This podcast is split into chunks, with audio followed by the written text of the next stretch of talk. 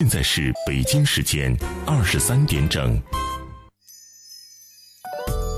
北京人民广播电台体育广播，调频幺零二点五兆赫。我的我的幺零二五，Sports Radio，北京体育广播。北京体育广播，动起来，动起来，耶耶，动起来。Sports Radio，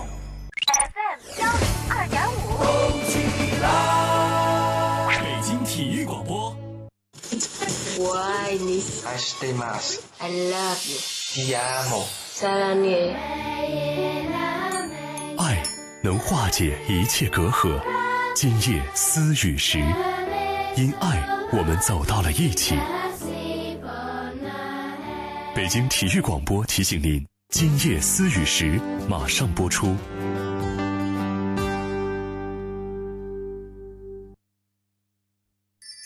每一个夜晚都是最美的时光。每晚的十一点，他的声音都会绽放。你好，这里是今夜思雨时，我是孙岩。北京的夜啊，有许多醒着的耳朵，他们都在听你诉说。孙岩，每晚十一点，FM 幺零二点五兆赫，北京体育广播，今夜私语，今夜私语，这个夜晚，我们在一起。这个夜晚，我们在一起。爱是花蕊中即将吐露的甜蜜，爱是风卷残云后天空的明亮，是润物细无声的阵阵喜悦，爱是真正明白后的轻松呼吸，爱是很多东西。爱是你在今夜思雨时，我能够听到的温柔心跳。诚挚沟通，邀您共享。这里是今夜思雨时。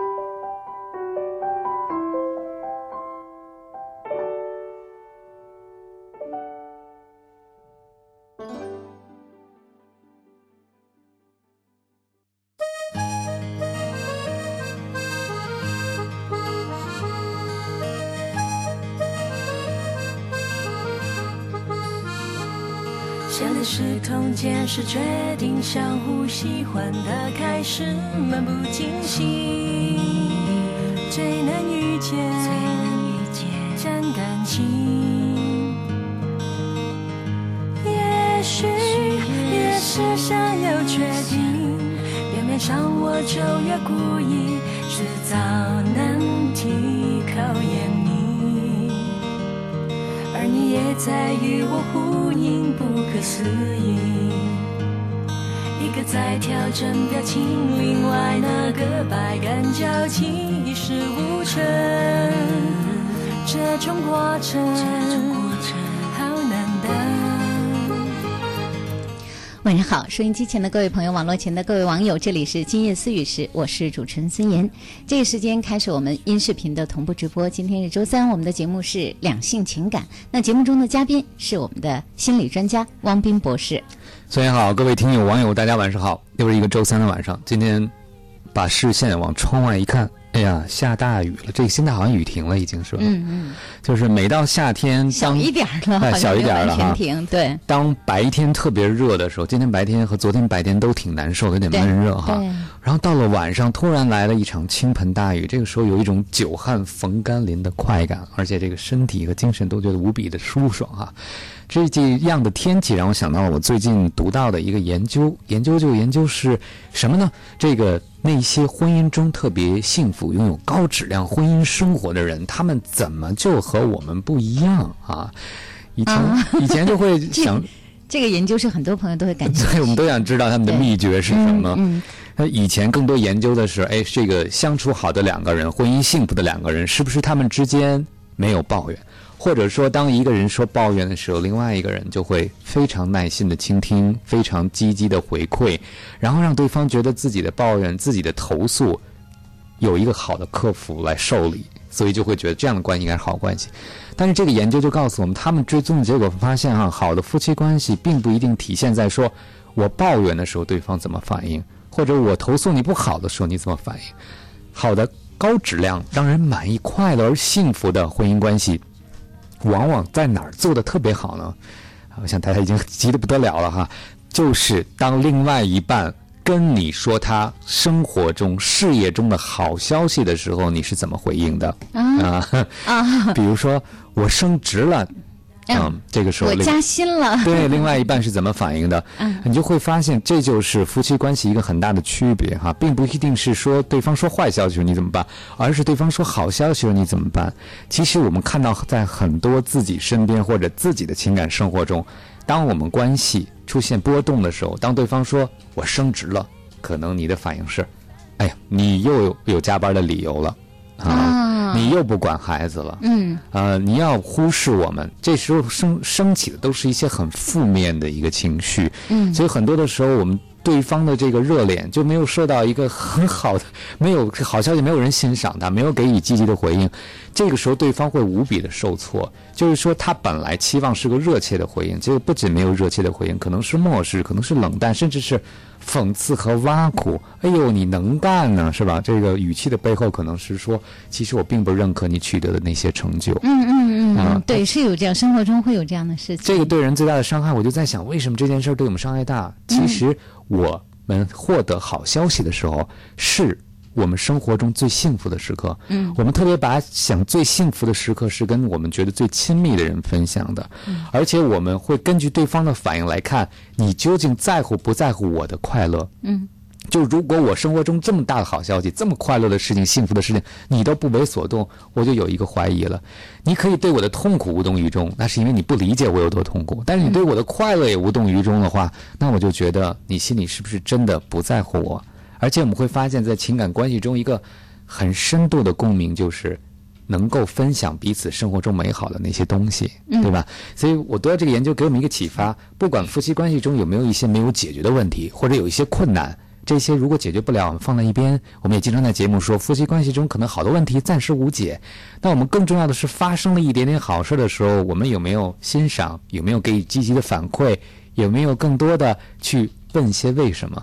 那当对方跟我们分享好消息，比如说我今天升职了，我们应该给对方一个赞美吧。啊，你怎么做到的呀？我觉得这挺难的哈，但是你挺能干的。其实这样的赞美就是对对方优点的一个赞美，让对方感觉到自己的价值。甚至正是因为你这样的赞美，他可能觉得，啊，这个人有点小毛病，我都能接受。你看我在最欣喜、最幸福的时刻，我还是愿意跟他分享的。对，所以他会觉得这个关系可能还有很多快乐可言。嗯嗯，啊所以这一点其实，如果我们稍加注意的话，每一对伴侣我们都可以做到。嗯，但很多的时候我们会发现，别人在给我们说的好消息的时候，我们可能正在沉浸于自己的问题里边，嗯我们无暇顾及。嗯嗯我们其实看到好多这个影视剧作品里边有一个夫妻冷淡很明显的征兆，就是一个人兴冲冲的进来，发现没有任何的反应，啊，对，这个是一个很危险的信号。对他啊本来满心欢喜，希望他自己啊、比如说努力的付出得到了一些什么样的回报，然后他要告诉自己最爱的那个人或者最亲密的那个人，他希望其实可能呃来自伴侣的赞赏比别人给的这个，比如说职位的升迁啊，什么加了薪水啊，或者一些其他的什么什么好事儿，可能更重要。对，因为可能其实这面镜子对他来讲，比世界上其他的镜子，在他来看来都是更重要的。对特别是比如说男士需要通过这样的镜子看到崇拜和欣赏，嗯那女士可能也需要同样的镜子看到我在你眼中是很可爱的，我是你心目中那个对你来讲幸福很重要的那个人。嗯，所以如果在亲密关系中，我想总结两句话，就是如果我们不能够设身处地的理解到对方的痛苦的话，至少当对方快乐的时候，如果我们也感觉不到，至少可以问问说，哎，这我觉得这事儿对你很重要，这应该是个挺了不起的事儿，你能跟我说说吗？哪怕即使这样的一个问话，也是一个积极的回应。所以呢，在两性关系中，在情感关系中，我们有的时候是在解决问题，但更多的时候，美好发生的时候，记住学会庆祝、欣赏，把它留住。嗯，所以事实上，我们如果也想有那种让别人羡慕的伴侣关系，并不是一件非常难的事情。嗯只要我们乐于学习其中的，啊、这也算是一个夫妻相处的技巧，是吧？对。那如果我们乐于学习的话，其实这个技巧还是很好掌握的。嗯啊、我们关注对方要兴冲冲的跟我们说到自己的一些事情的时候，我们得带着呼应，带着关注，而且嗯，而且要带着这个想了解的那种状态。其实一个最简单的例子就是，当孩子兴冲冲的跑回去跟妈妈或者爸爸讲自己生活的时候，我们看到高情商的家长就会同样用积极的情绪去回应，嗯而一个情商不够高或处理方式不得当的家长，就选择了忽视、冷漠，甚至说你这什么玩意儿啊，你这有什么意思呀？这都会让孩子很扫兴。其实每个大人也是这样的，所以我们要学会从对方的角度也去感兴趣他感兴趣的事情。好，好的，那今夜思雨时，接下来的时间呢，我们会和大家具体来互动。各位遇到的一些恋爱和婚姻中的问题，如果在您的生活中有一些恋爱、婚姻中情感的心理困惑和问题，想和我们交流的。那可以通过我们的互动方式参与我们现在的节目，短信发送到幺零六二八八二幺零二五幺零六二八八二幺零二五，这是我们的短信平台，大家可以发短信参与我们现在的节目。网络的互动方式。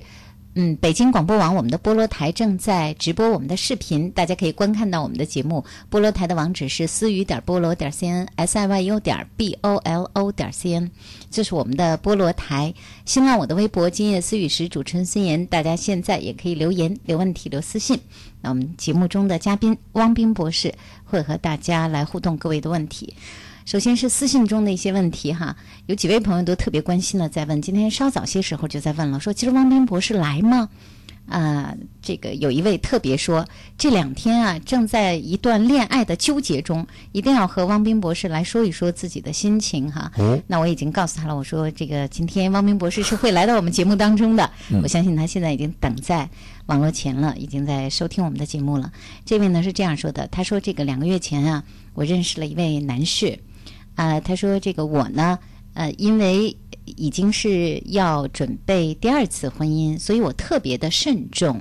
前面呢有过一次短暂的婚姻，非常的不幸福，把我折腾的够呛，所以我就特别的珍惜这次的机会。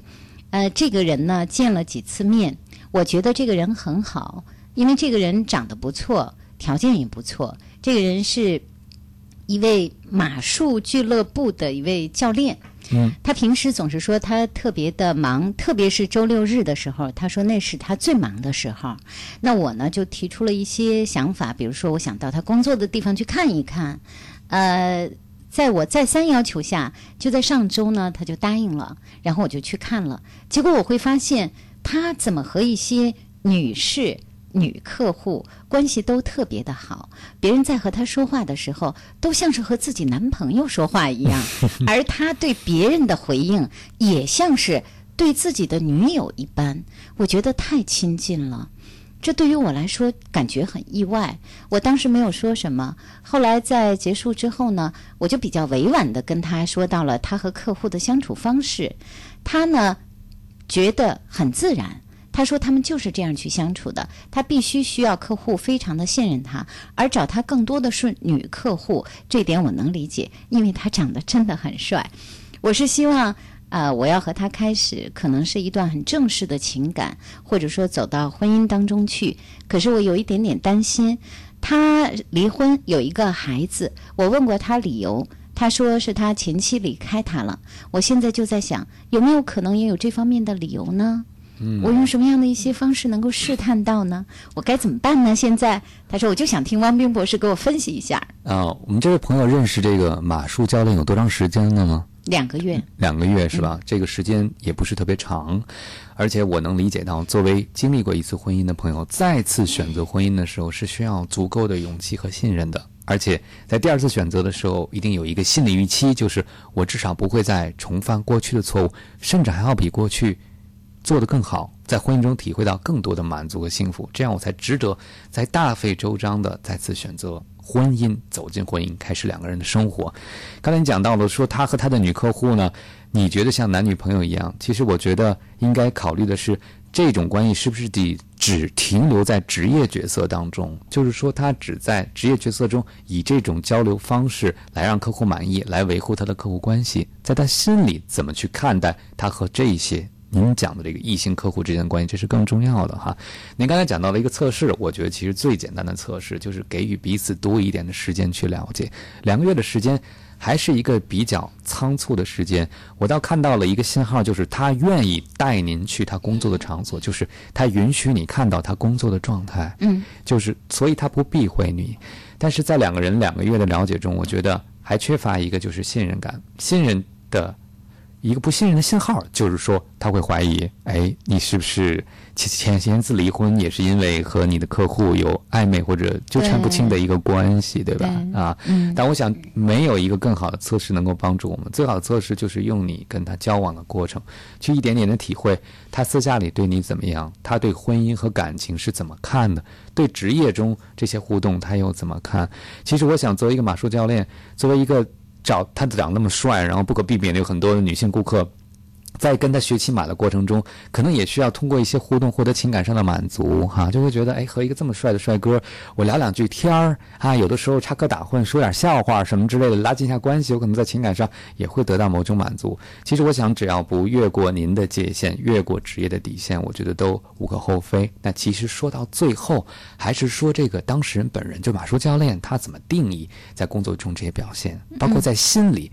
他是不是能够对您做到，比如说忠诚，比如说一对一的这样的信任关系？但这个都有赖于时间慢慢的来。所以我觉得您呢别着急。我为什么觉得你着急呢？是因为你觉得他可能太帅了，工作还挺理想的，特别提到这么多女生追求，你是有点怕失去他。对，好像是的。但这个这个话里话外的怕失去，就会让你容易陷入被动。第一个，你会容易嫉妒，对吧？对，呃，因为你会想这么帅这么好，想站在留在自己身边，所以当他和别人接触时候，你容易带着一个有一点点醋意的角度去观察。第二点呢，你容易感受到不安全，嗯，就是他太棒了，所以很多女人都想和他接近。我只是其中一个，对吧？不是特殊的，也许不是唯一的，所以会有危机感。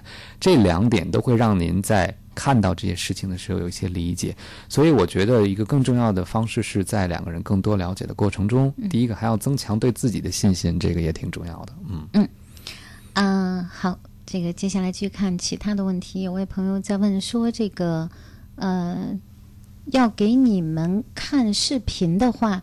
在视频当中怎么样来互动？在我们视频的聊天室是可以互动的哈。如果要观看我们的视频呢，不是在过去的北京广播网的那个网页了，是我刚才播报的我们新的网页，在我们的菠萝台。那网址呢是思雨点菠萝点 cn s i y u 点 b o l o 点 c n。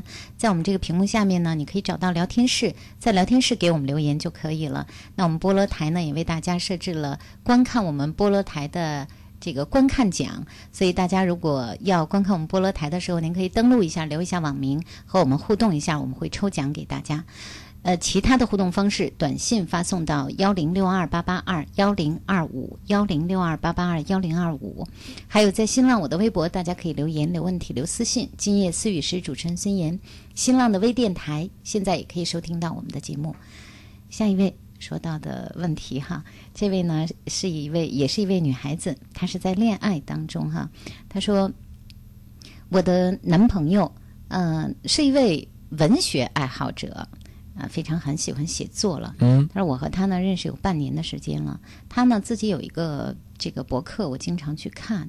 他说我就会发现他写了很多的文章，这些文章似乎都是在追忆一位女孩子。”呃，写的非常的唯美，而且这个看来呢，更像是青春期时时候的一份情感，一直延伸到今天。每次看的时候，我心里都很不舒服，因为现在我在现实生活当中和他的这份恋情，我自己觉得已经相对来说比较成熟了，也是比较热烈的一个阶段。可就在这时候，在他写到的一些文字当中。依然有对那个女孩子不尽的怀念。呃，我问过他以前有什么恋爱经历吗？他基本上都否认了。所以他会让我觉得，好像似乎是他不够诚实，或者是他杜撰出来的一个角色。我怎么样能够分别呢？问一下王冰博士。我觉得您刚才提到，您这位男朋友他有一个爱好是文学，对吧？那文学的世界里可能有所谓真实的、客观的生活的反应，还有一部分可能是自己理想中的世界。所以，我想你刚才说那可能真的也可能就是事实，就是他杜撰出来这个人是对他青春期某种未了的情愫或者情节，甚至是对感情中某种理想境界的一种寄托，对吧？我想和一个文学男青年做这个情感的互动。可能会有一个挑战，就是他可能经常在自己的思想世界里，这个信马由缰的去写自己的生命故事，对生命的渴望和探索。所以在这个时候，我想你要学会接受一件事儿，就是允许他在文学的世界里有他自己创作的自由和空间。所以我想说，其实可能和艺术家在一起，真的是对这个包容心或者对你的。情感的要求会更高，因为你要允许他有自由的一个天空，自由发挥的一个天空。我也经常在看好多小说时，候，我在想，哎，你说这些作者的配偶，当读到这些小说时，会不会觉得这个戏里这个小说的角色里有他们的先生或者有他们的妻子呢？这都有可能。但是他们选择这样一个人，是因为欣赏他的才华。也因为欣赏他的才华，会允许他在一定空间内保有自己创作的一个自由，所以我想这可能是一个挑战。第二点呢，你刚才讲到，我想每一个女孩子在你这样的处境都会怀疑：哎，你是不是对我现在的情感不满足啊？你为什么现在还要写那些和我完全没有关系的事情？但我觉得一个简单的方法就是问问他，那个女孩子为什么就是在那个情愫里，为什么什么这么美好？什么让她一直会觉得表达这个情愫是？很让她孜孜不倦的一件事儿，我就觉得把你这种怀疑哈变成一种好奇，这两个区别就在于怀疑是带着醋味儿的，怀疑是带着指责的，甚至有一点点攻击性的，容易让你的关系变僵。我觉得一个文学男青年最渴望的就是仰慕和崇拜者，对吧？他最有可能在崇拜者面前吐露心声。所 以你用的最简单的办法就是，我特别喜欢那些文字，我为你描述的情感境界所打动。所以你能够讲讲你创作的初衷是什么？我不知道我是不是给你出了个馊主意，但是我想告诉你的是，这个不一样的出发点就会让他有不一样的展现。其实这个时候你们关系可能会变得更透明，或者说他更坦白一些。嗯，好，我们有一位这个呃女网友，她的网名呢叫我是李小寿，她呢。曾经跟咱们断断续续联络了很久哈，嗯，因为她这个大概特别是两个月前相亲认识了一个男孩子，后来不大合适，这样一段感情纠结中哈。今天呢，她给我们写来这样一封私信，她说断断续续的已经和你们聊了很久了，在你们这个树洞里，我将内心的纠结也好，疑惑也罢，自顾自的诉说。汪冰老师和您耐心的帮我分析，真好，谢谢你们帮我从麻花一般的拧巴中走了出来。刚好四月整，半个月的相处，三个半月的走出。虽然这个自我修复的时间和相处的时间比起来稍微有点长，不管怎么样，还是走出来了。谢谢你们，在即将退场的七月，形式感的对过去几个月说再见。当然了，未来的一切成长于昨天，现在孕育着明天。不论是好的坏的，都感谢。然后他要祝我们。工作顺利，身体健康。谢谢啊，下个月见。这个看来已经自己经过梳理啊，经过自己对过去一段情感的反思，已经不仅走出来了。我感觉这个。语言我读完了会轻松，对我也觉得就特别明快，会放下，然后就好像是看明白了，然后自己对情感的掌控能力变强了，不再被过去所决定或者左右。我觉得他好像看开了，放下了，然后好像对自己的把握会更大了。你看，他还讲到说，实际上对自己的三个半月的疗伤，虽然时间长，但是自己已经有了一个破茧而出的突破和成长。那我们也经常有机会在节目里看到这样的一个反馈哈，我就想你说树洞比喻说，我好像和孙岩老师在树洞里的两只松鼠，不知道为什么就这样画面的感，然后就是在在扒拉松子儿什么之类。但我想，我很多的松子是来自于我们的听众朋友的贡献，把你的故事、把你的困惑、把你的经验告诉我们。我也希望更多的人能够分享到我们的果实，也分从您的短信中得到一个。感觉就是，其实爱情是可以学习的，会经历痛苦，但痛苦之后还可以成长，还可以迎接更好的未来。谢谢你。嗯，另外一位是一位男生，他说：“两位老师，我的问题啊有点沉甸甸的哈，主要是我和女生的互动有困难，甚至不能建立关系。我和女生接触的时候，我的脑子就空了，整个人也空了。”我非常着急、困惑、痛苦，就不知道怎么能改善。汪冰老师，您能给我点帮助吗？嗯，我觉得这位朋友的可能这个情况啊，出现的已经不是一次两次了。他每一次可能一见女生就在想，哎呀，我要是再见了这个女生，一脑子空白该怎么样？正是因为总在想空白的问题，再见下一个还空白，因为他根本就看不见眼前的人，他心里只有一件事儿，哎，我要再空白，不知道该怎么做，如何是好？我想我在节目里也经常说哈，如果您真是这样的朋友，您见了女生就说。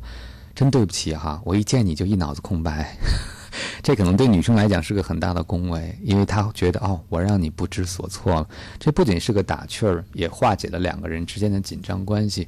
我觉得你需要一点幽默的态度来对待自己的紧张，就是我们可以紧张，但不要把紧张太当一回事儿，甚至你可以学会说出你的紧张，或者表达你的紧张，让对方知道。你怎么？你的感受是如何？其实这样的男生会让女生觉得更好接近，因为其实男生不太善于表达感受，而感受是我们一个最直接的内心的变化和波动。所以，如果你能够把这些讲说出来呢，对方就会理解了，而且不会像那么紧张的关系里对你的要求就会变得更有弹性。比如说，你说。我很紧张，我一见了女生，哎，我真不知道说什么，我要说错话，你多多原谅哈。其实这样的一句话就化解了陌生人之间相处的尴尬。我还想告诉你，不光是你脑子空白，可能坐在你对面的女生也可能脑子是空白的，有可能。因为每个人都有可能在这样陌生人相见的时候会紧张，甚至我也有可能在我的人际关系里看到某些陌生人说不知道说什么，不知道干什么，然后也手足无措。所以我告诉你，每个人都会有这样的情况。重要的是你是不是纠结于这件事儿，死死抓着不放，那他就可能会很深的影响你，甚至控制你。所以我真的希望你在下次如果再见女生的时候呢。第一个能够用幽默化解一下，第二个如果实在不行，我告诉你，把一些你觉得可能会打开话题的问题。用笔抄在手心上，那 这样看一下手心。哎呀，不好意思，出汗了，什么也看不见了。虽然老师这个方式很妙哈，就是最后看不见，但看不见也没关系啊，看不见就把你看不见告诉你知道吗？这是打小抄的这个这个这个状态哈。对啊，你知道吗？我今天为了见你准备好多东西，我这出汗都看不见了。见了，这也会化解当时的尴尬。总之呢，我觉得人就要顺势而为，对对吧？就别和自己较劲，别和别人较劲。咱做不来，咱可以说出来。其实后果没你想那么严重。嗯，对。呃，另外一位大头宝他说，呃，他在菠萝台说哈，他说两位好，我还是一位在校大学生。最近呢，我就爱上了一位女生，可是那位女生呢，人家有男朋友了，异地恋三年了。我内心是非常爱她的，可是我又不能去追求她，因为我觉得这样不是很合适。可能因为爱她，才不会想去伤害爱她的男生吧。我们班有些同学说他未嫁我未娶的，让我去试一试。我就是想问问你们，我是吗？我该怎么办啊？怎么样才能尽快的摆脱这段感情呢？这个马上就谈到了摆脱，所以我看这位朋友其实内心已经有决定了哈。我的决定你是更倾向于是不要介入他们的情感，不要去追求，嗯，否则你会觉得很内疚，甚至有一种罪恶感。所以你想到了问我们怎么摆脱，这样我就不用再纠结，我不爱他，好不好？这样就不用再为这个事儿烦恼了哈。但是这个爱和不爱真的好像是没有开关的，如果有的话，我们这节目可能都不存在了哈。那就人就变成机器了，很简单，我离开了，我就把开关关上，那这个太困难了。所以我觉得你不要想急于摆脱，但我觉得其实你内心是很让我尊敬的一点，就是你愿意因为爱他而允许他选择属于自己的幸福，这一点不是每个人都能够做到的。我觉得追和不追，这并不是一个法律的问题，也并不是所谓道德的问题。追有很多种不同的方法。如果你为了追求这个女生，拼命的说那个男生的不好；如果你为了追求这个女生，在两个人之间故意制造隔阂，我觉得在我的价值判断里可能是不恰当的。但是如果你只是向这个女生表达说，我一直有默默的喜欢你，我很欣赏你，我知道你现在在谈恋爱没有关系，我只是想默默的表达我对你的好感。这个完全没有问题，这既是你的权利，也是你的自由。我在想，如果有机会通过适当的方式表达了对他的好感，你是不是会更容易摆脱呢？就是其实单恋这种张力啊，很多的是来自于想象，来自于不能够释放的情感。你的情绪就像一个能量，你的情感也是能量，你死死的把它锁在心里，然后呢，结果它可能会随着你的日思夜想变得更加的发酵，你开始想，我要是把它夺到我的身边，是不是我的生活会不同呢？我不去和他接触，会不会我此生都后悔呢？等等等等，在这样的想象中，这件事就变得越来越严重了。这件事就越耗去你更多的精力，你就越不愿意放下它，它就变得越来越沉重，越来越大。所以，不妨给自己一个机会去表达。你爸写个邮件呢、发个短信啊，或者通过你适当的方式。至于言语的程度，你也可以按照你舒服或者可以接受的方式去表达，至少给自己一个出口。也许未必对方会走到我们身边，不知道发生什么都不知道。但更重要的是，我想做这件事不是为了别人，也是为了自己。嗯，好，今夜思雨时，各位现在正在听到的是我们每周三和大家互动的情感心理的问题咨询。大家如果有一些。呃，恋爱中的或者婚姻中的情感问题需要咨询，需要和我们来互动交流，可以在稍后的时间继续把问题告诉我们，短信发送到幺零六二八八二幺零二五，啊，或者在我的微博中，大家可以留言。今夜思雨时，主持人孙岩在新浪的微博，大家可以留言留问题留私信，在菠萝台可以在聊天室和我们来互动。菠萝台的网址是 s i y u 点 b o l o 点 c n。稍后时间会继续我们的节目内容。广播新生代，北京电台第四届主持人大赛复赛八月来袭，奋笔疾书，展综合实力，见招拆招，显高手本色。四场复赛，赛制升级，专家坐镇，权威点评。三百二十人，谁能晋级半决赛四十强？舞台就绪，开战在即，您准备好了吗？更多详情登录北京广播网大赛咨询热线八五零幺三零五二八五零幺三零五二。还记得年少时的同桌吗？那些青春的温暖记忆，还常想起以前的知青伙伴吗？那段蹉跎岁月的难忘经历，往事如烟，岁月如歌，让我们的回忆和思念再一次重逢。北京广播大厦酒店特推出同学聚会套餐，健康的食材，舒适的环境，让您重温年轻时候的味道。垂询热线八五零幺五五八八八五零幺五五八八。想旅游的人都听八七六，做旅游的人八七乐懂你。北京八七乐传媒有限公司独家代理北京人民广播电台旅游行业广告，拥有全国八十多家电台组成的环球旅游广播联盟独家运营权，优势媒体资源，专业传播能力，为境内外旅游行业客户提供专业的策划推广。懂你热线零幺零八五零幺三四五六八五零幺三四五六。八七点六，人情是情还是债？张哥得一儿子，咱得随五百吧。小王搬新家了，可是怎么也得拿三百块钱意思一下啊。李姐的孩子明儿生日，买什么好啊？干脆给五百块钱算了。其实，一个电话、一条短信、一句问候，都是一份祝福，一份情谊。提倡文明简朴行风，遏制人情消费泛滥，营造健康节俭的良好风气。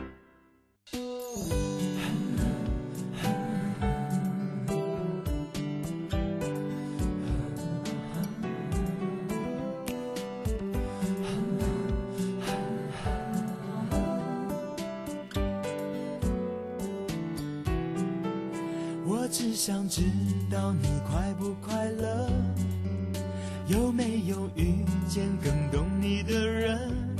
午夜闭上眼，在吹，又是这个季节。今夜思雨时，继续我们音视频的同步直播。我是主持人孙岩。今晚我们节目中的嘉宾，心理专家汪斌博士，和大家我们正互动的是各位遇到的情感问题。有位网友小品说，她是一位女孩子哈，她说这个这个最近刚开始一段恋爱哈，她说工作两年了，一直都没有找着男朋友。那现在呢是同事给介绍了一位同事的同事，然后两个人呢现在就见面了。他说：“你们说的太有道理了，两个人啊，其实一定要有一点儿这个，比如说单独出去旅行这样的一个经历，才能识别一个人。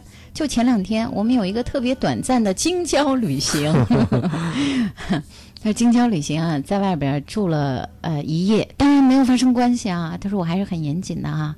他说但是呢，我就发现了一些事儿，他啊是一个不太讲公德的人，啊、比如说这个随地吐痰的事儿，我已经看了两次了。”比如说这个在外面吃饭的时候哈、他也挺不顾及别人的，等等这样的一些小事儿，我就想问问你们，一个人的这个呃一些大的状态，是不是就从一些小事儿能看出来啊？是不是谈恋爱我就应该关注这些呢？我常听你们的节目，我不知道这段恋爱会怎么样，我对他的感觉说不上来，我就问问你们，你们能给我点建议吗？这问题我想概括成这个随地吐痰和三观的关系哈。呃，实际上生活中的很多小细节，我们能不能以小见大，我觉得也是一个有争议的话题哈。因为人是很多面的，比如说举个简单的例子，就说随地吐痰这个事儿吧。如果他来自一个很偏僻的地方，那个地方根本不是城市，也没有什么人，也没有所谓的垃圾桶，也没有所谓的纸巾，那么随地吐痰就是一种生活自然的一个选择，甚至可能不会对周围的环境造成什么影响，可能二里地以内都没有别人，对吧？就像大声说话，可能在那个地里隔着。很很长的一个距离，我们就需要大声喊，这就是一个生活习惯的塑造。它并不意味着他是个坏人，但是如果这个人在城市生活，然后他又在城市这种密集的人群中，他知道了这样对别人的危害，又不去改，这是另外一件事儿，这是两回事儿啊。所以我觉得人很多元，我也没办法通过一小动作告诉你，但是我提醒您的是，确实很多我们所谓的价值观层面的反应是在生活中细节中。你刚才讲到了哈，就是。不为别人考虑，吃饭的时候，嗯对吧？我觉得这可能是一个需要注意的地方，就是，也许他可以对你很好，但是他对所有的人都不好。我也在想，他对你好能不能持续下去？有的时候，他之所以对你好，是因为把你当成了自己的占有物。他对你好就是对自己好，对吧？嗯有一天，他觉得，哎，他不想占有你了，或者有一天你不让他满意了，他可能不对你好了，因为他从内心不知道怎么对另外一个人好，只知道对自己和自己占有的东西好。我不是说你的这位朋友就是这样哈，我只是提醒大家分清楚，有的时候有人对待别人态度。就会影响到他对我们的态度，因为我相信人性本质上它应该是连贯的，很难有一个那么大的改变和冲突。所以我们有时候也会观察我们的另外一半对待外人怎么样，比如说他对待小猫小狗，他对待社会上的弱势群体，他的每一个举动我们都会很感动。为什么？我们还会想，他对一个无关的人都能这么好，他对我会不会更好呢？这是一个简单直觉的一个推理，反之亦然。所以我给你的建议就是。继续观察，我想你已经知道怎么观察，就是当两个人进入生活的情境的时候，进入旅行的情境的时候，两个人面对外在世界的时候，进入一个生态环境的时候，你就更有机会去观察到他在一个自然状态下，他做自己的时候是一个什么样子。嗯嗯嗯，这是这位女生，下面一位也是一位女生，她说啊，她说我是一位女生，我和宿舍的一位舍友的关系特别的好，有一次发烧，她对我照顾的很好。就像男朋友一样。有一次宿舍只有我们两个人，像平常一样的聊天，突然他就吻了我，我有点紧张，但是好像并不反感。呃，于是我们就有了进一步的发展。但是现在我其实又喜欢另外一位男生了。那我的这位女舍友就不高兴了，她吃醋，而且呢，啊，还为了我差点和那个男生吵起来。我觉得自己不是拉拉，现在真的想摆脱他的纠缠，回到正常。可是我不知道我该怎么办。嗯，我觉得两个人住在一个宿舍里，对吧？对，这个是一个挺微妙的关系。那两个人住在一个宿舍里，曾经有过，不管你怎么定义这样的情感，至少你们有过情感上的互动，哈，甚至，呃，还彼此比较享受曾经互动的一段过程。所以其实对方已经动情了，不管你怎么样，你肯定也已经是动过感情，至少之前啊。当然，你现在选择了不同的爱人，我觉得无所谓，拉拉或者不拉拉，只是你现在觉得你更爱的是另外一个人，对吧？你选择另外一段关系。这个时候，我们能做的就是尽量的善后了，那让对方知道自己并不是想对不起他，只是在情感这种自发的状态里更倾向于另外一个人，而且再和他在一起，即使你同意再和他在一起，你也不能再给他情感上以前那种互动温暖，对他来讲也不是一件公平的事情。我觉得还有重要的一点就是学会感谢。那实际上，当我们接受别人帮助的时候，对方可能会觉得，你看我为你付出了这么多，今天你就因为喜欢上另外一个人，可能拍拍屁股就走人了。这样一种我内心的不平衡，可能是更难以消解的一件事情。所以这个时候，我们能做的就是想想对方曾经对我们的好，即使他纠缠我们，我们也不要把这个纠缠简单的理解为，你看他现在就变天使变成魔鬼了。如果用这样的相处，对方可能会露出更多我们不喜欢看到的样子，因为他会看到一个曾经对我温情脉脉的人，今天却嫌弃我如同垃圾一般，我可能会更加的愤怒，更加想要报复，更加想要纠缠。我们反而可以尝试一下，既然住在一个宿舍嘛，如果暂时没有办法分开的话，我们多感谢感谢对方为自己的付出。感谢曾经对方给自己投入的感情，但是也要礼貌的、坚决的、坚持的告诉对方，这个态度要坚定。我们不适合在一起，或者我喜欢上了别人。我我不知道做完这样的工作会不会有帮助啊？但只是我在想，对方可能一直心里放不下的很重要的原因是觉得他的天平失衡了。对，那如果说说完了之后，其实可以的话，其实应该换一个宿舍。嗯，是吧？这是一个更好的解决服办法，因为你想想，就是好像恋人分手 还要住在一起，就是对双方都是很残忍过的事情，对嗯，所以可能还得在这个距离上啊、有这样一个隔离会好一点儿哈。呃呃，另外一位也是一位女生，也是一位大学女生，她想问的是，她说找了一个男朋友，啊、韩国男生，这个其实他人特好。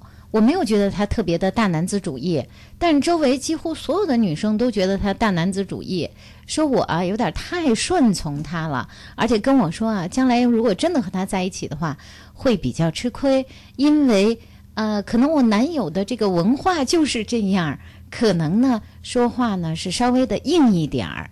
其实我还是挺喜欢的，但是周围真的会给我压力呀、周围的人觉得他们理想中的关系就是夫妻是平等的，嗯，女人和男人都有同样的话语权，也有同样的控制权。但是在你的目前的关系状态是对方的控制权更多一些对方凌驾你之上。嗯，可能很多女孩子还会觉得，谈恋爱的时候男朋友就得哄着我呢，嗯男朋友还得那个稍微的低声下气一点，对不对？嗯那很多这个女孩子谈恋爱的时候，可能都会这么想。嗯，但我觉得就是在这个过程中，很多人就会发现，哎，你怎么和我们这么不一样啊？你怎么会喜欢一个这么可能没有那么看重你，不像我们的男朋友这样的人？对就会担心你在以后会吃亏。但是我在想，在婚姻和情感关系中，你说哪一种是标准的模式呢？我我觉得可能没有一个标准答案适合所有的人。也许你和他就是所谓很合适的一对儿，你就喜欢他对待你的一个方式，而且他也喜欢你在他面前呈现的样子，然后两个人还过得很好。我看到很多有大男子主义倾向的人，他未必过得不幸福。其实两个人的夫妻关系依然在能自己两个人都能容忍的范围内达到自己的互动一个平衡。不过我需要在这提醒你的一点就是，你和他在一起的时候，是不是因为他的这种掌控让你觉得安全呢？是不是你在内心会很依赖他的这种大男子主义呢？如果是这样的话，就要问问自己，有的时候你会有委屈的感觉吗？如果你表达了你的委屈，他能看到、能尊重吗？大男子主义可能经常我们的定义是忽略你的感受，经常一个人就说了算。我们可以允许他这样，但如果你特别不舒服、触碰你底线的时候，你跟他说，他能明白吗？他能知道在这个时候要适当的让一让吗？如果没有这个机制，如果没有这个互动的话，只是你服从于他，然后你感觉他很有力量，时间久了，我怕你会透支，因为你现在也许还处在一个热恋期，你完全能够适应和享受，因为你会觉得和一个这么有力量的男人在一起，我会觉得很安全。但是当你自己自己变得越来越成长，自己的需要也越来越强大的时候，有一天也许你会发现，我不能老顺着他了，我也有自己需要。但如果那个时候他完全不听你的，还依照现在的模式，你可能也忍受不了。所以，与其这样，不妨想一想，在现在的关系中会不会有小委屈？两个人有争执吗？你有没有也不想放弃的时候，也不想听他的时候？你能不能试着为自己坚持一下？你看看有效吗？如果要是你每次坚持都无效的话，那你真要考虑，万一出现了你朋友那个担心的事情啊，你该怎么去办？嗯嗯嗯、另外一位说说尊敬的二位老师好，我前段时间啊发现女朋友挎着胳膊和一个男孩子逛商场，我当时就把那男孩打跑了。女友回来对我说她错了，我就非常的纠结，我不知道我该不该原谅她。王斌老师，您帮帮我，帮帮我，谢谢。谢谢你这么信任我。我觉得“错了”两个字可能是不够的这个答案，对吧？我想一个女生在和你有恋爱关系的时候，挎着另外一个男生的手去逛商场，这个可能简单不是个简单的错，因为这个对错，我想他在做这件事情之前已经知道了啊，是很明白。对，他知道错还要做，那肯定这个事情对他有自己情感上的意义，或者有自己心理上的满足感。嗯，我倒觉得跟你说了这些，不是说你看他有问题，而是检醒一下我们自己，就是我和他的情感出现了什么问题。嗯我想情感的东西肯定不是单向的，不是他刚改光改变的问题，也许是我们变了，或者我们的互动中有问题。我们在节目里，我经常喜欢告诉大家说的一句话就是：当别人在情感关系犯错的时候，如果我们能够耐得住自己的话，不妨问一问：你觉得我们俩关系有什么问题吗？对，啊，这也许对方会吐出真言。其实我觉得你挺好的，就是有的时候，比如说你不愿意陪我逛商场，别的人都愿意，所以他特别愿意陪我去，我觉得我还挺满足的，这是一种解读，对吧？就是说从来没人陪他干这事儿，结果人家愿意干，他等于找了一个角色表演的。一个男生、一个 替代，对替代品。那我觉得你你大可不必就是太懂干货。但如果另外的原因，比如说我觉得你太专断了，或者你挺无趣的，等等等等哈，我只是在编所谓的理由。就是你通过这样的互动是要了解究竟你们之间发生了什么，因为简单的错了再回来，并不一定保证不会再发生。只有知道事情最终对他意味着什么，原因在哪，你才好做出改变。嗯嗯，下一位说到。他说：“那个呃，汪斌老师想问一下您哈，我和男朋友分手已经有一年的时间了。其实呢，他已经找到其他的女朋友了。但是我们就在前不久有一次重逢之后，他似乎在他现在的女友和我之间摇摆不定。我很享受和他依然能待在一起，因为我还是挺爱他的。但是呢，我又觉得我现在这个角色特别的尴尬。他并没有现在就抛下他的现女友，完全和我在一起。我不想更深的去触碰这个话题，因为说起来会觉得伤心和难受。可是我又不知道未来会怎么样，我不知道现在该怎么办，所以问问你们。嗯，有一个办法就是给自己和对方一个时间，比如说。如果你真的想和我在一起，我给你几个月的时间去考虑清楚，到那个时候我们再接触或者再联系。我给你一段时间，你需要多长时间去想清楚？我是觉得在这样的一个交往过程中，首先我觉得你是很痛苦和纠结的，甚至很不认可自己在这件事情中扮演的角色哈。所以这样内心的煎熬你要自己去承受，但实际上这个男生也应该负起对情感的责任。如果他真的想和你在一起，就应该做出一个负责任的决定。虽然这决定对谁来说都不是容易的事情，但这是他应该做出的决定。包括在你们俩的这个互动中，你可以问问他为什么又来找你，包括你们之前分手因为什么，他对那件事儿有没有重新的认识啊？我们经常讲破镜重圆，不是简单的把破碎的部分粘连在一起，那样的。没有真正的圆，还是有很多裂痕在。那更重要的是，在一个新的层面，我们能重做一个镜子。那两个人有没有都有可能成长，都有可能对过去我们犯的错误有深的认识。所以在未来，我们有方法让它不要再发生，这可能是更重要的。这也是我觉得你和他可以探讨的一件事儿。嗯，好。啊，最后还有点时间，再来播报一下我们互动方式。大家如果有恋爱的问题、情感的问题，继续告诉我们哈。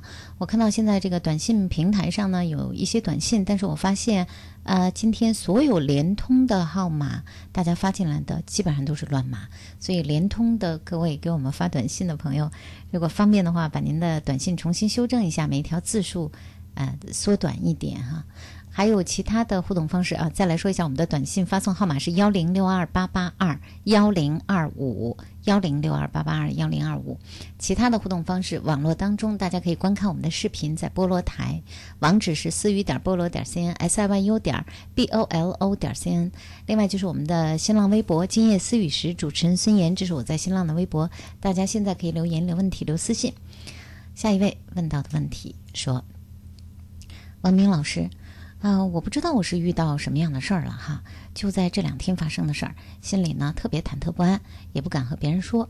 我呢，其实就在两周前认识了一个女孩，是在网上认识的。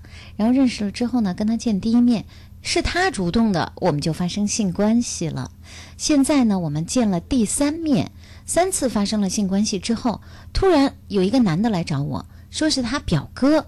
说他父母特别的严厉，说如果我和他发生了性关系，就应该做出赔偿，而我这个女友在一边什么都不说，我现在该怎么办呢？我觉得你应该报警，嗯，就是说这个我不知道赔偿的数额是多少哈，但是这个过程有点蹊蹊跷，非常蹊跷。然后就是女生很主动，然后每次见面都发生性关系，突然表哥就蹦出来了。这个我觉得有点像我读到的一些我们看到的一些案例，对诈骗的一个情一些案例，对吧？啊、但我们知我们不知道这个人是给了你时限，还是就是时间限制，还是怎么样？有没有对你的人身安全有威胁啊？嗯那这些情况我们都不知道哈。对，这个是需要考虑的。你怎么保护好自己，对吧？报警是一回事，保护好自己也是非常重要的事情。还有包括这个赔偿要多少钱，这也是个很明显能知道他是不是在诈骗，对吧？因为这个数额应该不会太小。对，啊、嗯，没告诉我们多少钱，但是我觉得汪斌博士说的对，你应该第一时间去报警。对。这个你不要有什么顾虑。对，你就说这件事儿，我也不知道该怎么去处理，但是我们可以找警察解决，对吧？找一个这个公正的司法机关来解决这件事情。包括我们真要赔偿，我们还有法院，还有法律呢，可以依靠，对不对？嗯嗯，好，呃，另外一位，这是一位妻子，她说，她说那个我丈夫呢，大概是在半年前开始躲避我，不和我过夫妻生活。啊、我开始心里一直都挺难过的。我想他是不是遇到外遇了，或者有什么样的一些情况？我们结婚有四年的时间，还没有打算要宝宝呢。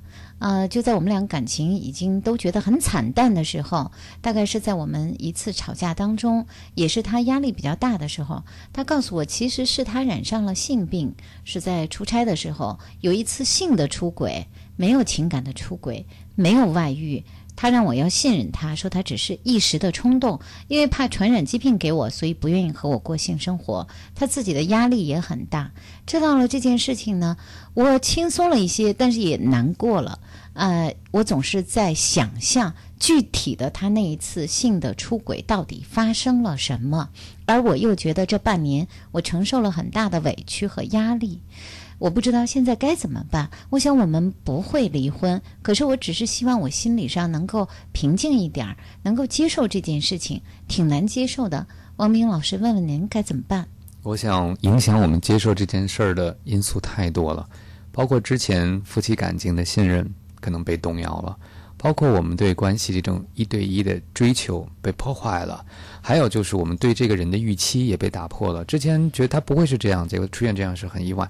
所以包括你会觉得这对你是一种伤害，因为这件事在你脑子里就像橡皮擦永远擦不掉一样，会时时的浮现出来。当然，影响我们接受这件事更重要的原因是你说的委屈在你的心里。这半年你承受的东西在心里，你的委屈是哪儿来的呢？和你自己有关，和你的先生也有关。你的先生他自己这半年压力也很大，他愿意告诉你他的实情，也愿意告诉你他承受了很大的压力。你也可以告诉他你半年来经受的委屈。在婚姻关系中，在情感关系中，每一次波折，每一次危险，都可能带来关系进一步的成长。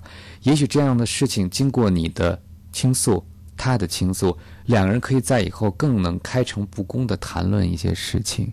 就之前我们还是说话可能有些禁忌，有些不谈的，但如果有一次我们的底线被打破了，我们再去谈的时候，可能两个人会变得，如果哈交流的好，会变得更近，因为已经有过那样的事情，我们都面对过了哈对对，两个人都会更。这个能够坦白、坦率的彼此去交流，嗯。所以我看到现在你先生坦白了，但你好像没有坦白。嗯。我的坦白是指你没有表达这半年你承受的很多委屈哈，对。你承受了很多负面的能量。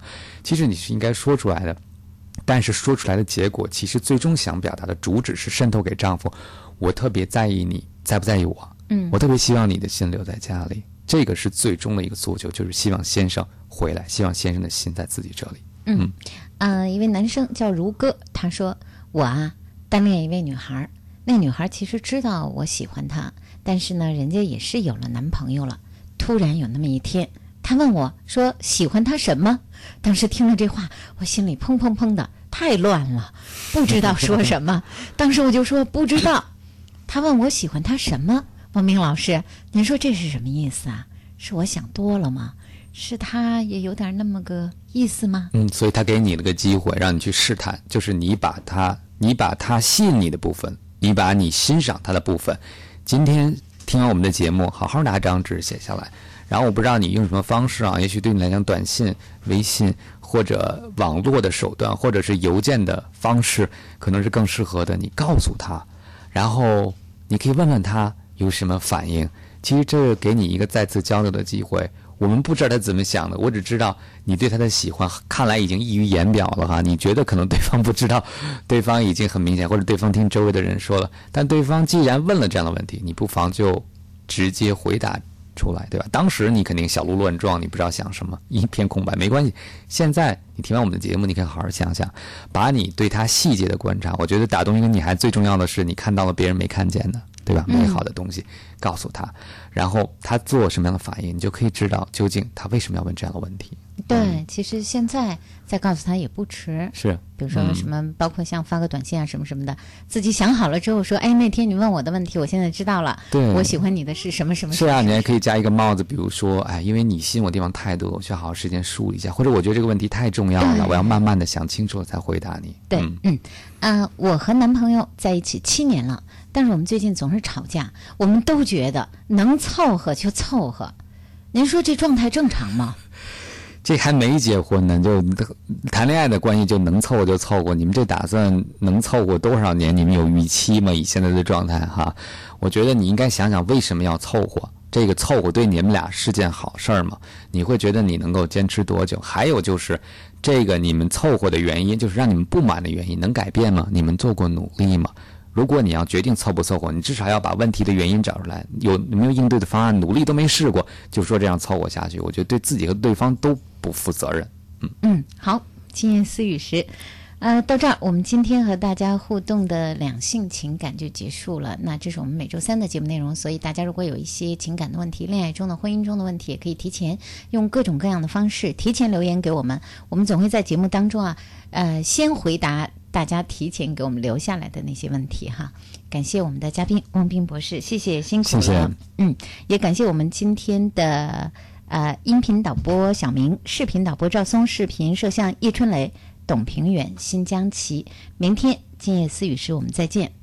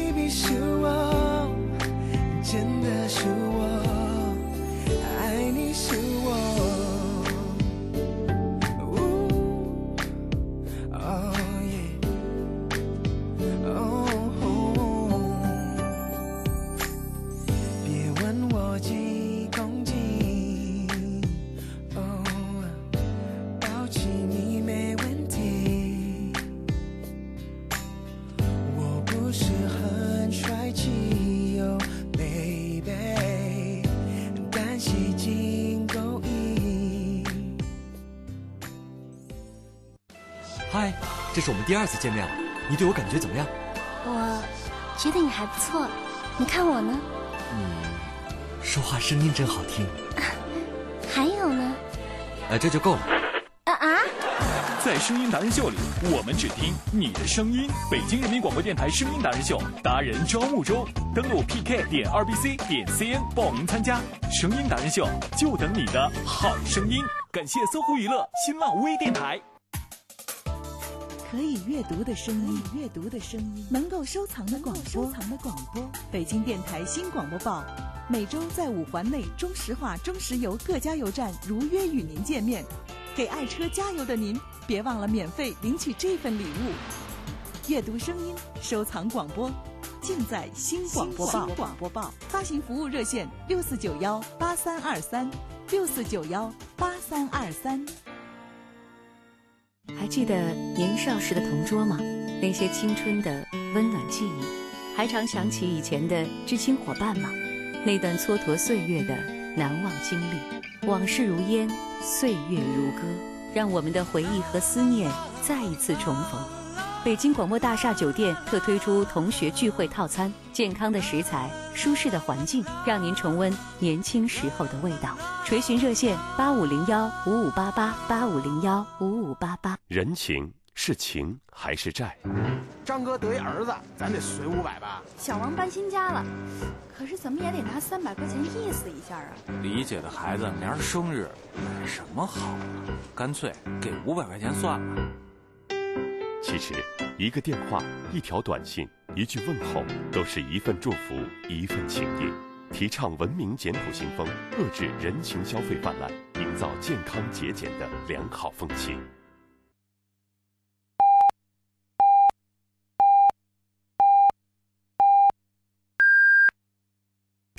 北京体育广播 FM 幺零二五提示。